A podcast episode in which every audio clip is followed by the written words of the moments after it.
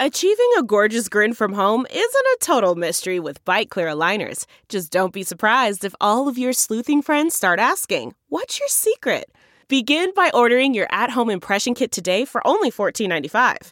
Byte clear aligners are doctor directed and delivered to your door. Treatment costs thousands less than braces. Plus, they offer flexible financing, accept eligible insurance, and you can pay with your HSA FSA. Get 80% off your impression kit when you use code WONDERY at Byte.com. That's B-Y-T-E dot com. Start your confidence journey today with Byte. That's not just the sound of that first sip of Morning Joe. It's the sound of someone shopping for a car on Carvana from the comfort of home. That's a good blend. It's time to take it easy, like answering some easy questions to get pre-qualified for a car in minutes. Talk about starting the morning right. Just like customizing your terms so your car fits your budget. Mm-mm-mm. Visit Carvana.com or download the app to experience car shopping the way it should be convenient, comfortable. Ah.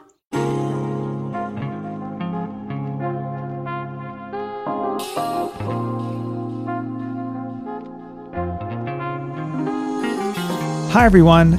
Thanks for joining us today on China Corner Office, a podcast powered by SupChina, the New York based news and information platform that helps the West read China between the lines. I'm Chris Marquis, a professor at the Cambridge University Judge Business School. And today's episode features a discussion with serial social entrepreneur and eco activist Sonalie Figueiras. Sonalie is a native of Hong Kong, and she has started a number of companies in the region. Perhaps the most well known is Green Queen, the impact media platform she founded 10 years ago. As a media company based in Hong Kong focused on sustainability and social impact, Sonalie's work is at the intersection of many important China topics. One area we discuss is the Chinese government's increasing focus on environmentalism in recent years and its many efforts to meet its ambitious goals. It was quite interesting to hear Sonalie in particular reflect on the lack of growth of the plant based sector in China. She told me that in 2020, she predicted China would play a more active role in alternative proteins, but that has not yet come to pass. Her rationale for the prediction, which made a lot of sense to me, is that food security is an important element of national security, which is clearly a top priority for the Chinese government. The country has faced a lot of crises as well in its meat supply chain in recent years, such as with the African swine flu, which since 2018 has wiped out an astounding 50% of the country's pig population. This fact, combined with the strong top down responses to security issues, made China an obvious market for rapid growth of alternative proteins. While the government has not yet focused its attention here yet, Sonalie does have a number of recommendations for entrepreneurial firms that want to grow this sector in the future. Chinese consumers are known for being picky, and she has a number of suggestions for how companies can better meet their expectations. In addition to the environmental context of Sonalie's work, we also discuss the changing media environment in Hong Kong and associated challenges. It was particularly interesting to hear her takes on the paid media culture in China and also the increasing potential for self censorship of the independent media in Hong Kong. Thanks so much for listening and enjoy the show. Sonalie, welcome to China Corner Office. Hi, it's so great to be here. Thanks for having me. Great. Yeah, really excited and looking forward to learning more about sort of sustainability, green issues in China uh, and Asia more generally. And, you know, as a leader of a media outlet focused on these issues and yourself an entrepreneur uh, in these issues i know you have a real you know good pulse on some of the key you know challenges key issues in sustainable production. I'd love to just hear a little bit about what some of those are from your perspective. Absolutely. Well obviously there are some challenges um, and obstacles that are general to asia pacific and then there are some that really are specific to each country right? So, for example, just really quickly, if you talk about the difference between the Chinese market in mainland China versus the Indian market, you are coming from a very different, you've got very different obstacles. So, you know, there are plenty of hundreds of millions even consumers in mainland China that can afford to pay a little bit more for plant-based meat that is not the case in India today right the disposable incomes are not the same even right. if even if the, you would both classify you would classify the consumer as middle class in both their buying power is not the same right so an indian consumer may be much more price sensitive than the average middle class Chinese consumer. So that's a big difference. So you wouldn't be able to generalize. But right. overall, you could definitely say that compared to certain Western markets and Pacific markets like Australia and New Zealand, the conscious consumer persona is not exactly the same across Asia. Right. And and that's to varying degrees true in all the different countries and subregions. So the motivation to buy something because you want to protect the planet is quite different and is not developed to the same degree and and within the same degree. So it's just yeah. both from a broad, breadth perspective and a depth perspective. It's just it's a different set of motivations. And for example, animal welfare is not top of mind. Got it. In the same way. Yeah. What's your sense? And I'd, I'd love to dig into some of those like consumer trends uh, as well. But uh, how about as far as some of the like, you know, you I go to China or you know different cities in other Asia cities, you know Hong Kong, Hong Kong less than mainland China, but you know there's pollution, a lot of plastic waste, a lot of packaging use. I mean, if you use like one of these, you know, express services. I mean, you have something boxed up and then they come and they add their whole other gigantic cardboard box around it and lots of tape. Uh, you know, what's your sense on some of those issues and how, you know, like sustainable things like packaging and production? I know that you're sort of involved in the packaging. Uh, industry as well. So I'm the co-founder of SourceGreenPackaging.com, which is the first um, wholesale marketplace that is dedicated to sustainable packaging. And I can mm-hmm. tell you very upfront that we are focusing on the US market first. Um, our view right. is that today, while there are pockets of demand across Asian markets, um, the main, you know, the big demand is not there we are not seeing that consumers are willing to pay more for sustainable packaging. And we are definitely not seeing that businesses are willing to pay double or tri- triple to replace single use plastic um, right. from fossil fuels with sustainable alternatives. Um, whereas actually, we are seeing that in the US and in Europe. Yeah, and I think another, definitely. Yeah. and another yeah, thing to that. keep in yeah. mind is regulation we're not at the same uh, levels and progress in regulation. We do not have very strong anti-plastic waste regulations across Asia. We th- they are changing. Uh, China and India being the two biggest markets that are making moves here.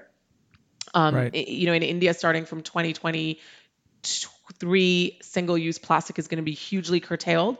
China has already made a big stink about um, excessive food waste and mm-hmm. has recommended that brands t- change 30 to 50% of their packaging. So there's the beginnings of it in the big markets because I think the the waste crises are just so costly to municipal governments and national right. governments. But you know, it, there was a Shopify survey done on US customers that came out last year that showed that over 50% of US consumers are willing to pay more for sustainable packaging. I mean, they're mm. actually willing to shoulder that burden. Whereas I don't think we could say the same thing for Asian customers. I think Asian customers know it's a problem and they would love alternatives, but they're not going to pay more for it. They're not going to choose a more expensive product just because it has sustainable packaging. So that's a big difference. So for us, we see the demand will come in three to five years. That's when that mm-hmm. market will be key for us. But right now, where the demand is from the merchant side, the corporate side, from the end consumer side, it's in the United States and in Europe to to a degree. I think. Got it. Yeah. yeah. you know, you mentioned regulation and, you know, that there's been some moves. I mean, I remember a number of years ago, you know, there was an effort to try to get those uh, sort of pla- thin plastic bags um, sort of out of out of the market in, in China. Uh, you know, it's it's you know, but I agree with you that you know at least when I've been there, I mean, it's just it's amazing how, how plentiful the packaging is, so so to speak. But you know, it the Chinese government and other governments around the world have recently been focusing a lot on carbon neutrality. And I think that this may play into that. I mean, the plastic is from fossil fuels. What's your sense on either corporate or or government side about these goals? My sense is that carbon neutrality remains very much an energy conversation and an offsetting conversation what we're seeing here in ESG commitments is like, okay, we're going to offset. But what we're seeing right. in Europe, for example, is offsetting is a scam, you know? So right. we're we're at different points in the zeitgeist. Um, yeah. you know, where in Europe companies have had sustainability managers for a long time. Here that's new. That position is new, right. but it's happening. And they're now is recruiting going on to hire sustainability managers, but are they given the same space as financial managers or operational mm-hmm. managers? No. You know, one of the things I often argue about in a keynote that I do at corporates is big companies should have a chief sustainability officer that is accountable to the CEO and that is part of the C suite.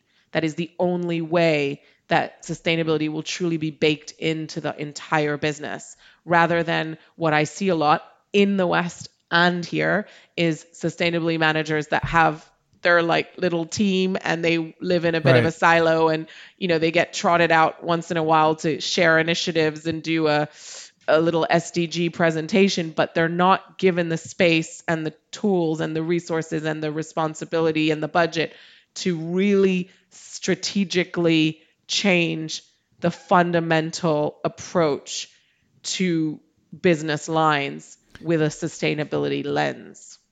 Yeah, makes sense. What's your sense then? I mean, the, uh, of the government, the Chinese government's, uh, you know, announcements that they're going to be, you know, peak coal 2030, carbon neutral 2060. There's a lot of plans in the, like the recent five year plan around this.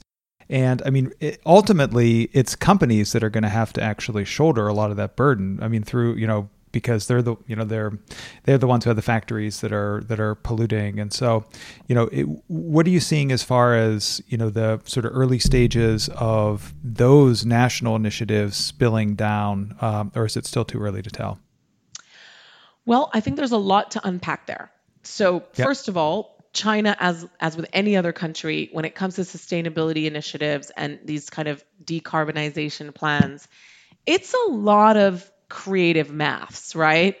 it's a lot of, hey, so we're going to move the emissions from here to here. So that everyone's doing that, right? And and that again comes back to the offsetting and that's a whole different debate. But in terms of whether China can achieve it, I mean, I would say they must never the Chinese government must never be underestimated. Mm-hmm. They have this power that very few governments have where they can genuinely overnight I mean, they tomorrow could say, we're never going to use single use plastic again, and it would have to happen. You know, I don't know anywhere else in the world that they could do that on this scale.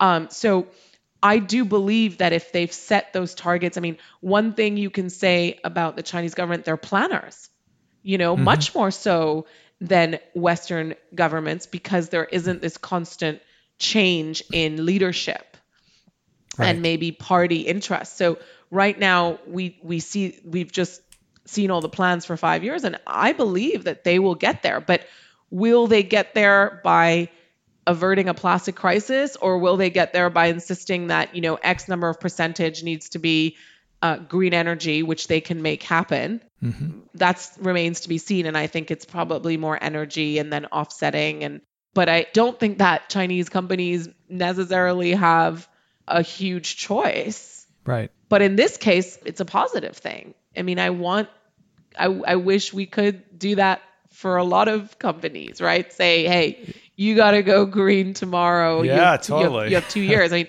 that would be better for the world, but we can't do that. China can do that. So I actually think we're going to see some pretty great stuff coming from China on this because I think they do commit to certain um, goals and metrics, and they they will find a way to get there. Really interesting. You know, so, so that then makes me think. You know, it's sort of interesting about predicting what the what they'll do, and I and I totally agree with you. I mean, this is one of the reasons why I've been studying China is that you know this you know energy transition. I mean, could happen there in a really you know interesting and powerful way that it can't happen elsewhere. Certainly, you know, in the U.S. where I spent most of my life. I'd like to ask you one of the reasons I was really interested to talk to you is that you know you had I think had a prediction about you know China having a much more active role in alternative proteins and food tech and I would you know love to hear a little bit about how you see that market evolving as well. So one of the things that I, I want to be really upfront about is that I think that I got that prediction quite wrong. Um, Okay. I really thought three years ago that if there was one country that was going to onboard the cultivated meat, I mean, because alternative protein is plant based, fermented, and cultivated. Fermented is still not really a big subsector in China. Plant based, we can get to that. But cultivated meat, which is a science backed sector that requires huge R&D development. I, I truly thought that China was going to be one of the leaders on that. And we said as much in our um, um, launch report. We do a report called the Asia, now the APAC Alternative Protein Industry Report. And we our first report came out in January 2020. And in that report, we had picked China and Singapore as two key markets for cultivated meat. And so we turned out to be very right about Singapore. Right. And later that year, they, of course, were the first country in the world to regulate the commercialization of cultivated meat with the American company Eat Just. Um, But China ended up taking a much less active role, a bit of a backseat. My sense now on the ground, just off the record, when I speak to founders, is that China is wait is on a wait and see kind of situation. Now there was a big there was big news because there was last week China put it in their ag ag tech plan.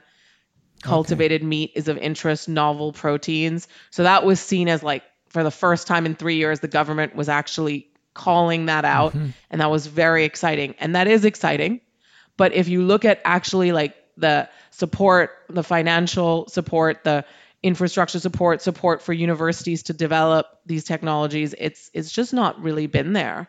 And I was having an interesting discussion with a founder recently this week, and he was saying meat is not considered a must-have essential in China. Because my argument was really, well, China likes to control its future and its supply chain and is more and more Right. nationalistic, jingoistic, wanting to control, have more China made stuff. There was that huge mess with um, you know, the, the most the most consumed meat in China is is is pork. And there was a huge mess with African swine flu, which decimated you know, up to 25% of the Chinese pig population. No, that was the population worldwide, of which China is a huge consumer. And I I thought that would spur them on. Now, uh, from a national security point of view, because Right. if you are a, a government that plans, which China does, and you are looking at the future, um, there is no way that food security is not on your agenda. And so for me, I see cultivated meat and food security as their fates are aligned, right? Right. Because if you can grow your own meat and you don't need to be importing the meat or mm-hmm. growing the animals and having to manage the animals and deal with disease, you are really in control of a huge part of your supply chain. right. So that's that was my argument. Now, when I made that argument, we didn't have we hadn't had COVID. So mm. COVID hit, and I definitely think that that's also part of the reason why China's taken a back seat, right? They had other things to worry about. And then they sort of closed off to the world. And it was like, well, let's focus on what we need to focus on. And they're cleaning house in mm-hmm. other areas. So that's definitely one of it. But what what one of these entrepreneurs was telling me earlier this week was meat's just not an essential. I mean mm. he literally said well actually fighter jets are essential but meat is not now I, I pushed back and i said well okay i hear what you're saying but china's come a long way in terms of quality of life and Right. a fair number of Chinese people eat meat every day now, even if it's not steak. But you know, they'll definitely. eat pork mince in their dumpling or their jianbing or what have you, and they're in their soup. Um, so I just, I think that yes, I see the, that point, but overall, I still think that I think it's more that they just want to see what the risks are for the industry and they want to see how will the first country likely to be the US honestly um, regulate the culti- cultivated meat and then label it and then and then go through kind of consumer testing and then put it on the market see what the response is. There's a lot of stuff we don't know about cultivated meat. I mean it's not Right. ready at scale. So i i can understand that they want to be more on a wait and see approach Got it. Oh, um, I guess, I mean, sort of the logic that you laid out about national security, you know, very salient issues around swine flu and other, you know, food security issues. I mean, you know, it, you, you know, you shouldn't get, you know, say that you haven't hit that prediction yet. I think it might be too early to too early to tell. I think particularly given given that's COVID. what that's what an Um, investor told me that my predictions are just are just five year ons. But my point is, I thought they would act sooner, but I think the pandemic Yeah. stopped them, and I also think they want Right. to just wait and see. But one thing I will say is that there there are a lot of tools and resources in China for cultivated meat to become much bigger than it is today. Because there's Uh-huh. really less than five startups today. And they're Wow, usually very smart. from universities. But there's plenty of money that wants to go in it, there's plenty of talent. And there's also plenty of appetite for meat that belongs to China that's grown yeah. for Chinese people by Chinese people. Right.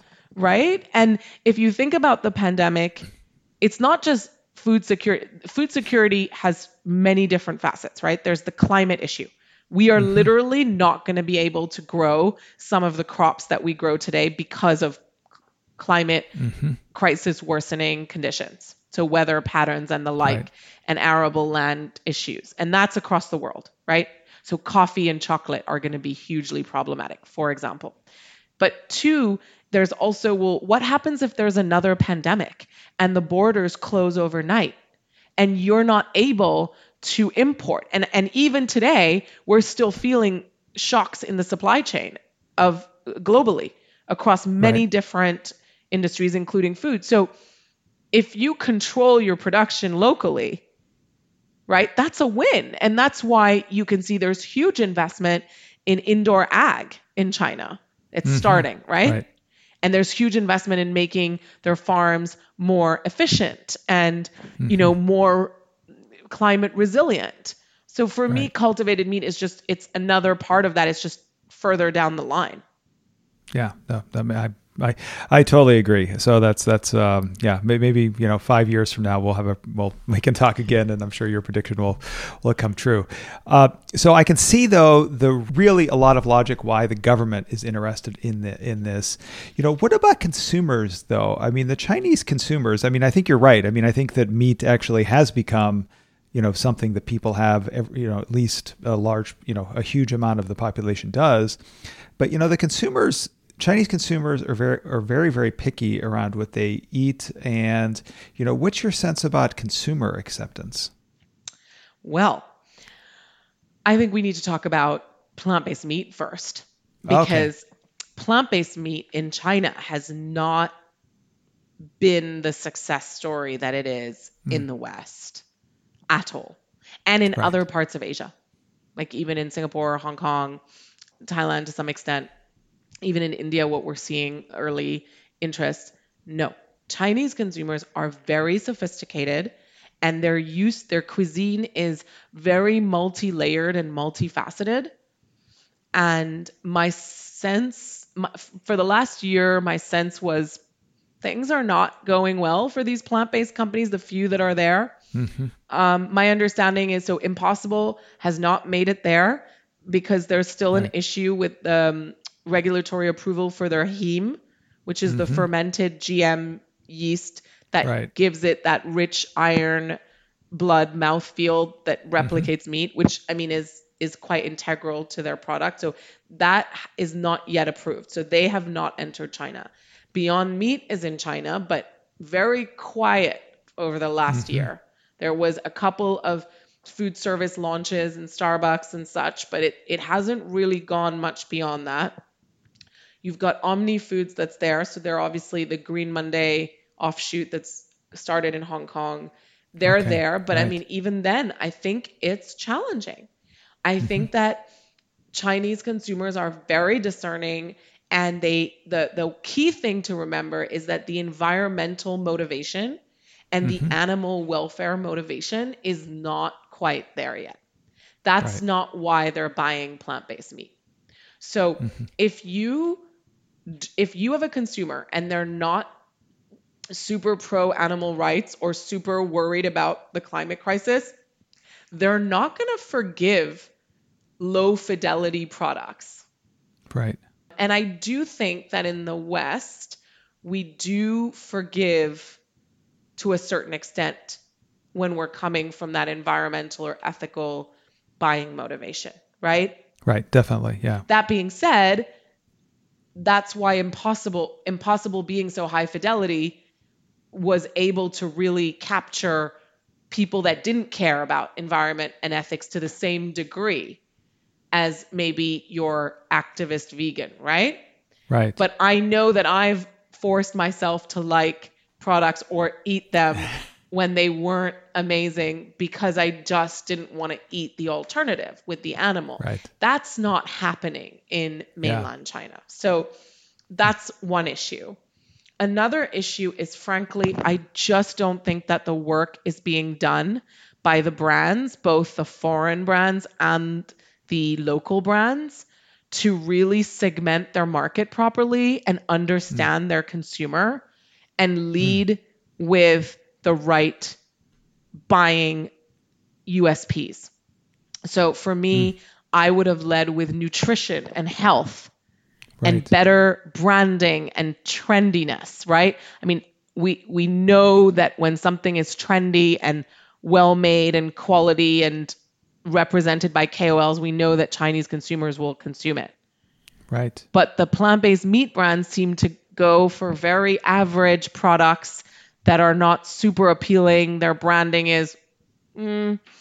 and uh, for example, another thing I would have done is instead of giving them ready to cook products for home, I would have done mm-hmm. a lot more ready to eat, like dumplings or spring rolls or, you know, ramen packs where you don't have to you don't have to figure out how to cook it. It's just inserted instead of the pork or instead of the chicken. I would have gone that way. Um, yeah, that makes and I would have focused on health and like the quality of the protein and the nutrition. But that's not really what was done. Mm-hmm. And it just doesn't seem like the industry is taking off as much as everyone had hoped it would. This is just my view.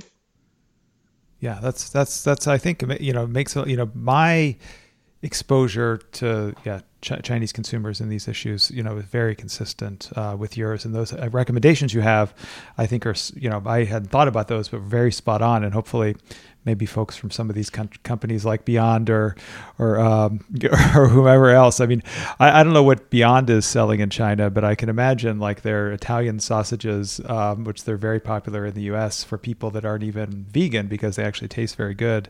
You know, may not go over well uh, in China. Yep. And I think we we mustn't be lazy. Right. And we must adapt our marketing, our branding, and our product offering to every market. And in China, it's not just one market, there are sub markets. Many, many markets, yeah. Uh, I'd like to switch gears a little bit. I mean, it's been really interesting to hear all of this insight into you know sustainability, plant based uh, packaging, you know carbon neutrality. But you're a real pioneer in this. I think even globally, let alone in Asia, uh, you know, in Hong Kong and, and China. Uh, how did you get into this uh, interest? I feel like my story is a little bit classic because in in the beginning I was more in the health and wellness world and I have this classic story of I was sick. No one oh. could figure out what was wrong with me. I had these health issues. They weren't killing me, but they were making my life unpleasant and painful.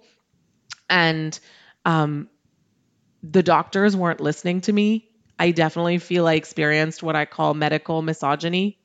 And to this day, I wow. definitely do not have a strong um, trust in doctors, even though I think, you know, they do amazing work. And, you know, especially I love surgeons and all that. But in terms of like regular doctors, I think not so good at diseases that you can't just medicate. Mm-hmm. And I was misdiagnosed with a few things, but in, in, in the end, I've turned out to have a couple of hormonal disorders that have made life mm. painful for me, made things difficult, and it to took that. many thanks. Um, it took many years to figure out what those those were, and it was right around when Google came along and you could actually do your own research on the internet, which I mean, I would have been that kid with like Googling everything if I'd had it. But I started to do my own research. And the more I researched, the more I realized that the way that I was living and what I was eating had was having an impact on my symptoms and probably yeah. had caused some of this to an extent. So a lot of hormonal disorders could be traced back to the fact that mm. I spent a lot of my childhood consuming chicken, beef, and milk from the US that was heavily mm-hmm. um, filled with hormones and antibiotics. And my mom right. thought she was doing the best thing by buying the imported American meat and oh, dairy. so you weren't, you weren't in the U.S. You you were. I was in Hong Kong. Kong. Yeah. Okay. And we, you know, my mom thought she was buying the the better thing, and at the time, that's what was available. And so, right. She, you know, we didn't have access to information. She didn't know any of this. She didn't know there were hormones in the meat. She didn't want to be because my mom was is very much like a eat at home, everything homemade type of person. So it's not like I grew up eating like food from a packet at all, but it's just the raw ingredients were filled with hormones and antibiotics, which were non-declared. And um, definitely, you know, my mom grew up in India, so she definitely fed fed me a lot of meat. I think felt like meat was key to you know being healthy and protein. All of that kind of what I think today is brainwashing um, right. had happened to her, right? And she was she was thinking, well, we've managed to you know build up our we have we can buy meat every day and eat it at every meal and that's kind of a luxury and so on and so forth um, and so i just went down a rabbit hole and mm. i i started looking at what i was eating and then i started looking at how my food was grown or produced or or caught and then i started understanding about soil depletion and waterway pollution and toxicity because of uh, plastics that were leaching into my food prep or what have you. And, and that's just, it snowballed from there. And then I totally changed my life overnight. I changed what I was eating, what I was buying, what products I was using in the shower, what, you know, the paint on my walls. I was freaking out about the VOCs and et cetera, wow. et cetera. And stopped all carpeting in any of my housing. You know, I just really tried to detoxify my life and eventually felt like maybe there were people out there that needed the resources I was accumulating. Mm-hmm. And I'd always been and still am someone that people call for what restaurant should I go to or where should I stay okay. or like I'm just I'm like I love to share, you know, information and and and resources and suggestions and so put it up on a website. Did not know wow. how to manage a website, did not know that I was starting any kind of media company. Um, looking back, it makes sense because when I was an eight year old, I started my own magazine. I used to ask my my mom had a company and she would print, she would photocopy the, I would write it out in, in felt tip pen on A4 paper and staple it. And then she would photocopy it and I would distribute it in school. And then I started another magazine that I was printing in color from a computer when I was 16 and I wrote for my school paper. So it makes sense but Uh-huh. I didn't connect those dots till later. And then That's we went from small Hong Kong blog that immediately got a readership because clearly there were other people like me to Mm-hmm. um, a more kind of uh, well-known kind of health and wellness and sustainable food um, media um, because I basically realized very early on I didn't want it to be a blog. I really wanted to kind of be more like a Right. media where I was providing information, but it wasn't just all about me.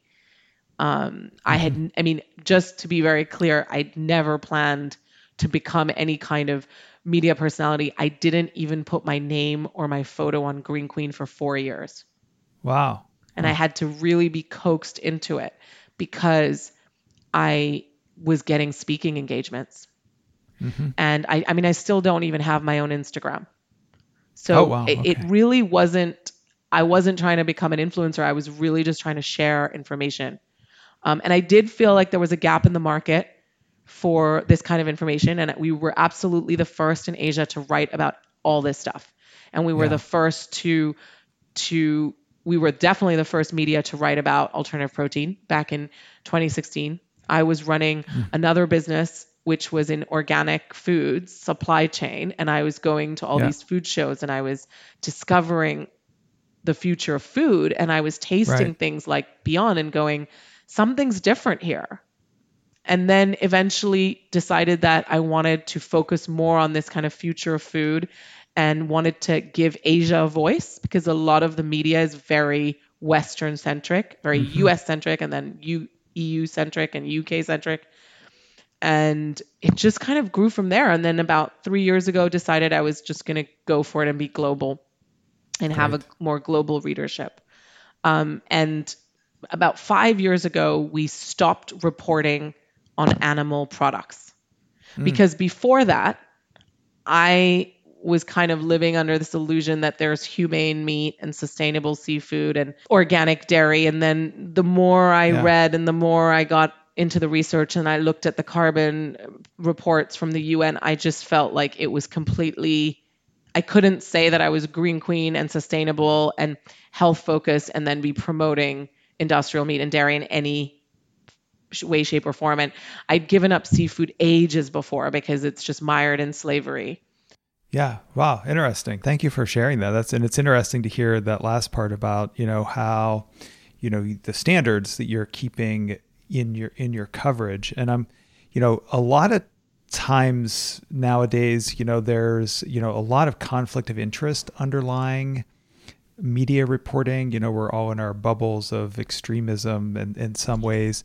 Uh, and uh, how do you think about that, particularly vis-a-vis mainland China, which has a, is increasingly strong, you know, influence on the media landscape in in Hong Kong? I mean, how, you know, how, how do you balance both your impartiality, covering things you're passionate about, with sort of a looming influence of China and just trying to be fair and impartial, I guess. Well, I think it's all in your masthead and your and kind of what you what you say to the world that you're doing. So I'm very, very, very upfront. About seven years ago, we we kind of put out this mission said we are an impact media. So we are trying to some degree to change people's minds about climate change and what they can do about it. So mm-hmm. I'm not hiding from that. So everything that we publish is put through that lens. So we're not just a regular media. I'm not going to report on, you know, microchips and, you know, or a new phone or, um, you know, construction. I'm I'm really going to look at everything through the lens of am I informing you about the climate crisis? Am I inspiring you with with stories of entrepreneurs and companies and solutions and NGOs that are working to change it? And am I empowering you by offering you resources and solutions that you yourself can put into action if you want to? So I have an agenda. And I think my issue is that most media does not cop to their agenda. Got it. Yeah. even news media has an agenda, right? I mean, let's look Right. at the US. There's the liberal news media and the and the Right. conservative news media. But they all like to say that they're completely unbiased, but I mean, I don't know that anybody even really believes that anymore. And I mean, you can look at what Yeah. what's happening with even CNN. Um, and you can see that we've lost trust in what is supposed to you know, and I think there used to be kind of these middle medias like a PBS, but that's just gone out the window. And even the BBC in the UK is, you know, in my view, much more aligned with the Tories and the Conservative Party than it is with mm. the hmm. left. So I don't think they're unbiased either. Right. Um, do I think everybody knows that media is completely biased? No. I think some people like to believe that there's still unbiased media. But at the end of the day, everyone's got an agenda, even mm-hmm. the non biased media, right? Right. Vegan activist medias have an agenda. They want you to become vegan, you know? Um, wellness medias have an agenda. Uh, f- you know, gender specific, me- like every media has is creating a space for a community of people mm-hmm. that buy into certain beliefs. And I don't right. think that there's necessarily something wrong with that. I mean, I think social media tapped into this thing that was missing, mm-hmm. right? But it's how things are framed. So I think that media that presents itself as unbiased news media that's just reporting on happenings in the world should be held to different standards than an impact media that is clearly open about pushing their agenda of sustainability. Right. Um, I also think that the bigger your platform, the more of a responsibility you have. Mm-hmm. And you know, I'm sure you know that there's a lot going on right now with Spotify and Joe Rogan and these conversations oh, yeah. and so this is all happening right now and it's I'm right. sorry if you have an audience of 11 million people, you owe the world more than if only one person if you're right. only your mom listens to your podcast you know yeah. that's not the same thing and i, I don't want to pretend that it is and i think one thing that i that that is going wrong is that we are giving everybody the same equivalency hmm. and for me it's like no a scientist is an expert someone right. who woke up one day and decided they don't believe in science is not equivalent to that scientist as an expert. Yeah. And so gotcha. that person should come with a warning and their message should come with a warning. But that's that's my view. And I understand, mm-hmm. you know, I completely believe that everyone is free to believe whatever they want, but we have you know, we've lost the sight of common facts. And I think in Asia it's it's almost even it's beyond that because we don't even have strong truth in advertising laws here. Mm-hmm. So here the problem is less extreme political views that are damaging. Right. It's much more commercial agendas that are hidden. Oh, that's interesting. Huh. There's too much um, essentially advertorial across Asia yeah. that is not flagged as such. And yeah. consumers in Asia, my guess is that they have no idea how to identify an uh, uh, advertorial versus editorial. And I have flagged hmm. this, and I've done ta- I've done you know off. I've sort of done anecdotal tests. I'll speak to, and I have companies that call me and they're like, "Well, we want to pay for editorial." And I'll say, well, you can't pay for editorial by definition. Right. It's yeah, editorial. Yeah. Right. And they're like, well, how much is it? And I'm like, no, no, no, it's an advertorial, it's sponsored yeah. content. And they're like, no, no, but we don't want that. We want you to write an article and we'll pay you for it as editorial. So, I mean, I have that conversation at least five times a year. Right. Wow, yeah. And then I'll That's... test out readers and I'll say, you know, that media was paid for that content. Mm-hmm. And they'll just have no idea. And they'll say, what? I thought that was just they liked them. That's why they wrote about them. And so hmm. we have different issues in Asia. And and, and yeah, a big that, issue is this like lack of truth in advertising. And that's something I've had to fight against because we've always been really upfront and 98% of our content is editorial. I'm very, right. very strict. I almost there are so many clients I've said no to because they don't follow our mission or ethos. Like I'm not going to promote yeah. you financial services. Right. But I could make yeah. a lot of money if I did.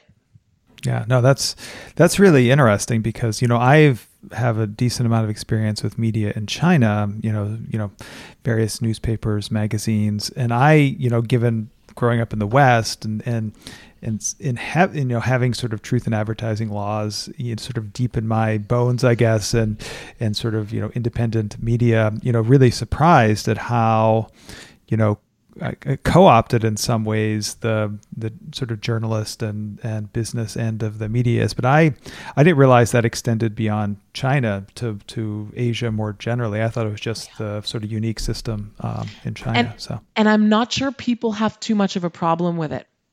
Ah. and i'm sure I'm if you're not the sure elite we you don't.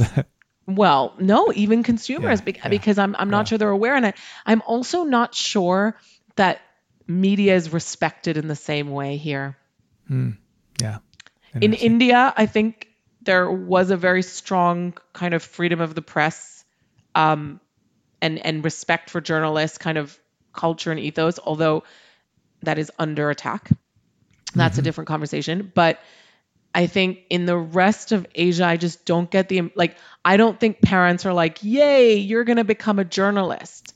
Right. In fact, I have friends that are journalists. One of them was in China until very recently, and her parents consider her an absolute failure.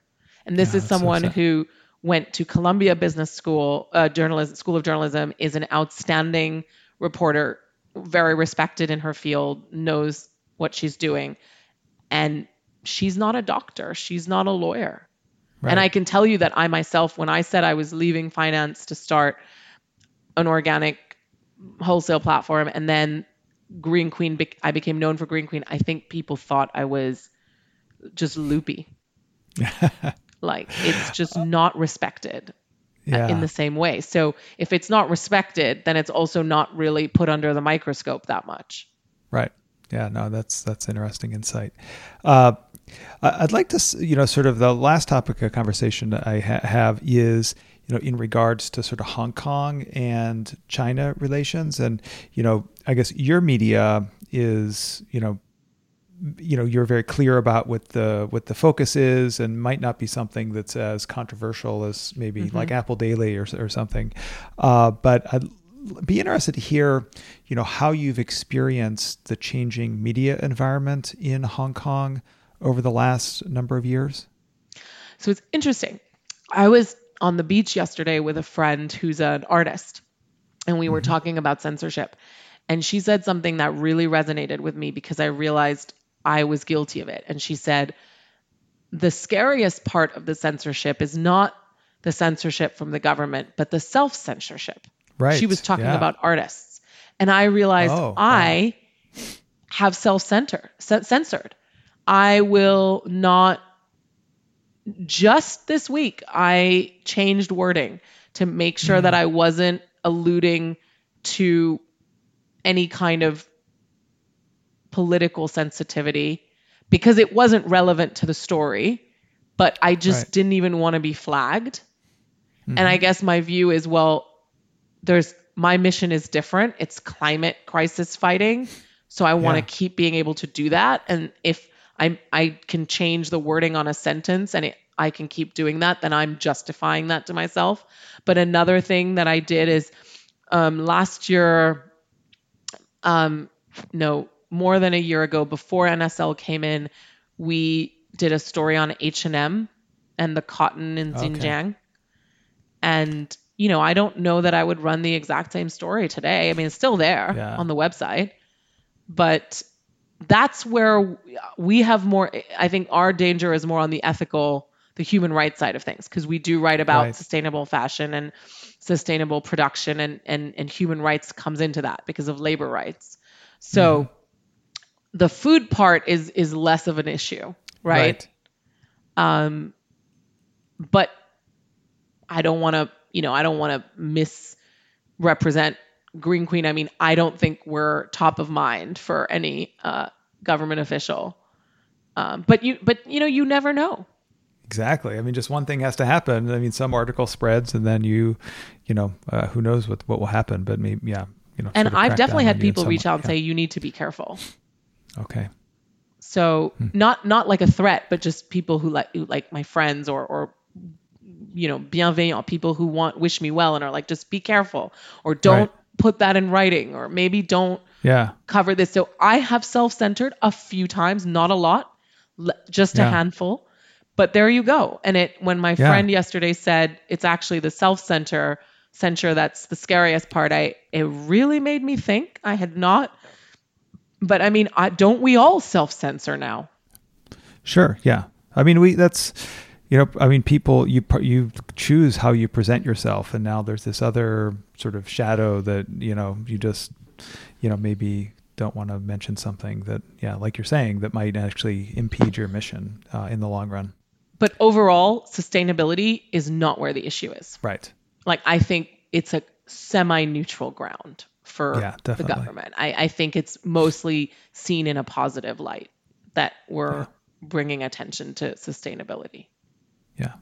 Just just to close, do you have any sort of predictions in this space over the next couple years, sort of where things will be headed? You know, I think I, I did a I did a whole um, I do my annual predictions, so I did them, but they were more global in scope. I, I had about how many did I have? Twelve this year for alternative protein.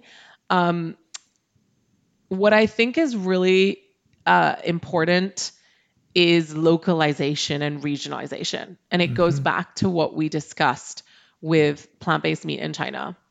Um, and I, I do want to say, you know, you did ask me what do I think cultivated meat in China will be like in terms of the consumer acceptance, and we didn't really cover that, but I, I don't think we know yet because there's nothing there. But what's really interesting is early um, surveys show that Indian and Chinese consumers are actually more open to cultivated meat than Western consumers.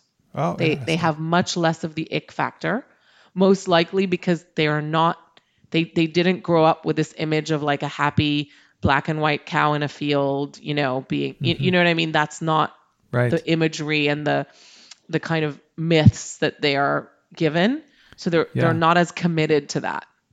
So they really do understand the the safety side of things, the health side of things.